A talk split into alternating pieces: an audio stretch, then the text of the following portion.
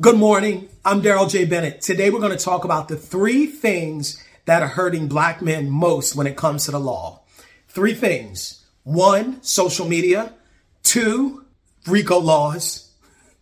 Three, hip hop music.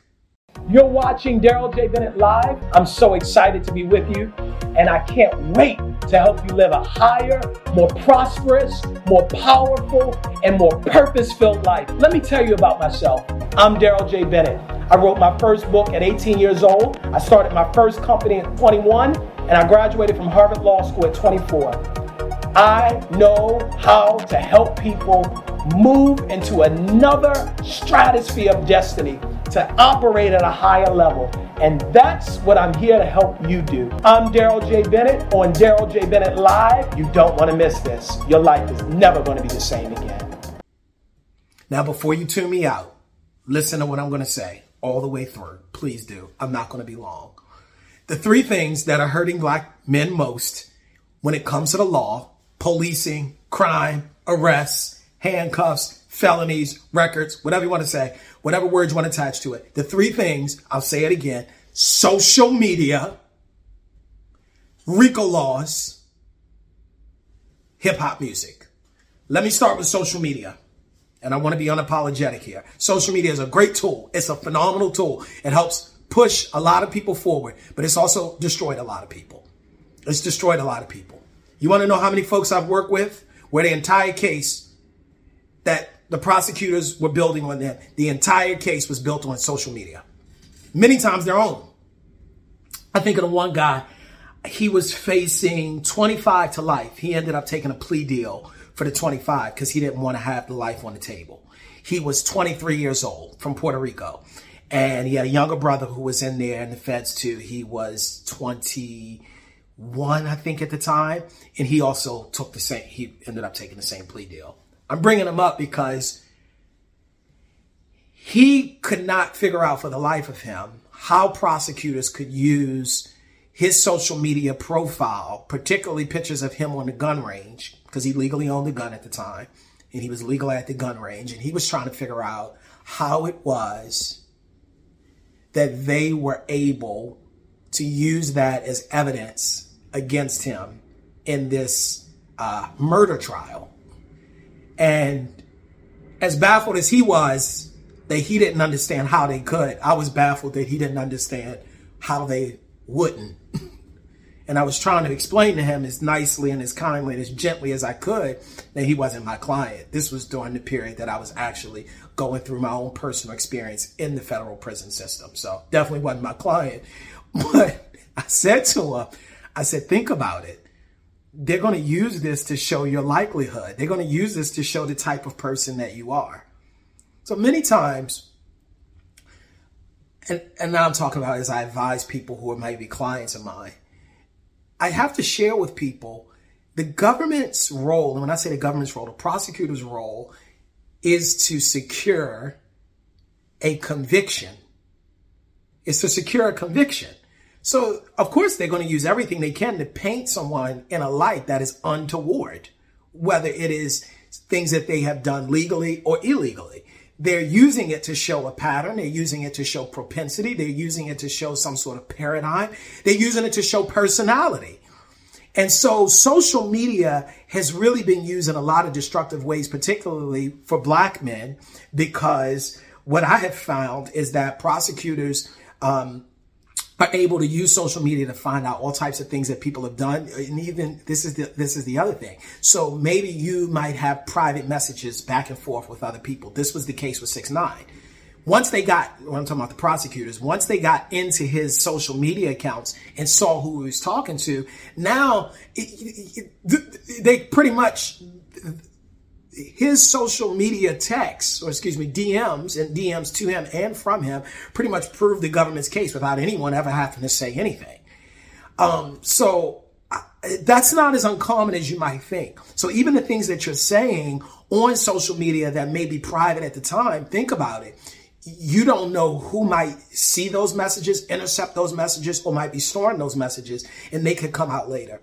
Social media is also very detrimental because people post things about themselves that they would normally never say in public or in person, and it might tend to show that they are a part of something that they're not, which kind of leads me to the second point about the RICO laws. Um, remember, RICO laws and I do a whole thing about this on my podcast. Go to Spotify, go to Amazon Music. Um, it, I think every other places too, but those are the two that I can think of. Darrell J. Bennett Live.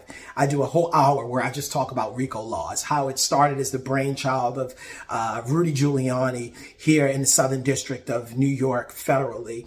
Um, and then once it was used successfully against what we call today the five families, as it were, and the mafiosos, then it became used uh, throughout the, you know, federally throughout a number of different cases, everything from insider trading to data privacy uh, to sex trafficking. And it's also now state laws that have RICO as well. But RICO, in a nutshell, the gist, the the the the essence of it is just that it is a body of laws that is meant to ensnare people who are part of organizations where there are on, which are basically ongoing criminal enterprises um, or criminal enterprises.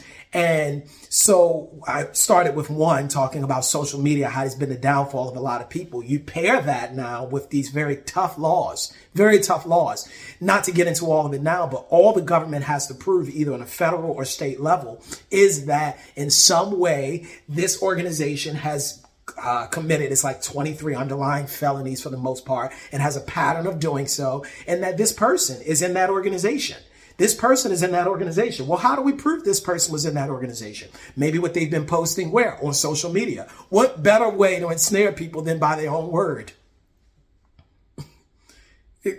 A lot of people i'm telling you they're behind the wall right now because of their own word because of their own word because of their own voluntary admission so when you pair social media with RICO, you see how just living in certain neighborhoods makes you more vulnerable to these laws. This is why I said that, that I want to talk today about the three things that are most detrimental to black men concerning the law.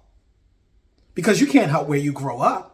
But just by growing up in that neighborhood and posting things on your social neighbor or social media about that neighborhood could cause you to be caught up in an entire case that you're not even a part of just by virtue of the fact you live in the neighborhood, you know the people, your grandmama fried some chicken for some people and you, you took some pictures and threw up some signs, not recognizing that now your whole future is linked with them in an indictment, perhaps. This is what I want to prevent from happening. For, and let me just put in a plug here. My name's Darrell J. Bennett. I want you to reach out to me if you find yourself at the state law, state level or federal level being caught up in some sort of criminal charges. I help people walk through the process. I help people walk through the process. All right, let me talk about the third thing. The third thing is hip hop music. I'm going to say it unapologetically. Hip hop music is destroying our communities. I I know it's not a it's not a popular.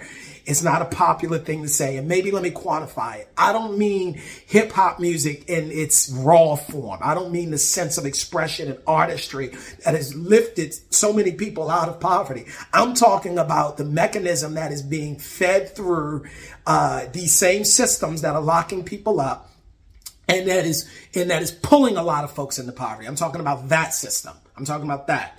I'm talking about that. I'm talking about a system that is set up that will pay people to to beef with one another. Did y'all watch one of those uh, one of the folks in, in in Chicago? I think his name is Little Durk. He goes by that name, rapper name, and he said that the music labels were paying me to beef with other rappers, knowing that beefing could get him killed. It got several of his people killed. So I'm not I'm not talking about the sense of expression. I'm talking about the way that it has been manipulated the way that if you're talking about something positive, you might get a few hundred views. And if you push it hard enough, you'll get a few thousand. But if you start talking about nonsense and I'm smoking on this person's deads and that person's neighborhoods, then you start seeing the numbers just. Now, when you bring it all together, when you bring social media is what some people feel is their attachment to life and their attachment to who they are and attachment to their sense of worth RICO, these harsh laws that are more um, that are even more harshly applied against people that look like me, that are more harshly applied to people who grew up in neighborhoods like I grew up in, just by virtue of the existence of being there. And then you pair that with hip hop music, this sense that it's an illusion for so many people. It's an illusion that I can get out of this. I can bring my whole family out of poverty. All I got to say is a few things. All I got to do to get lit is to just jump around and say a few things about a few people and get my numbers up and I can get out of the hood. Not recognizing that that might be the thing that destroys your entire family, that destroys your legacy.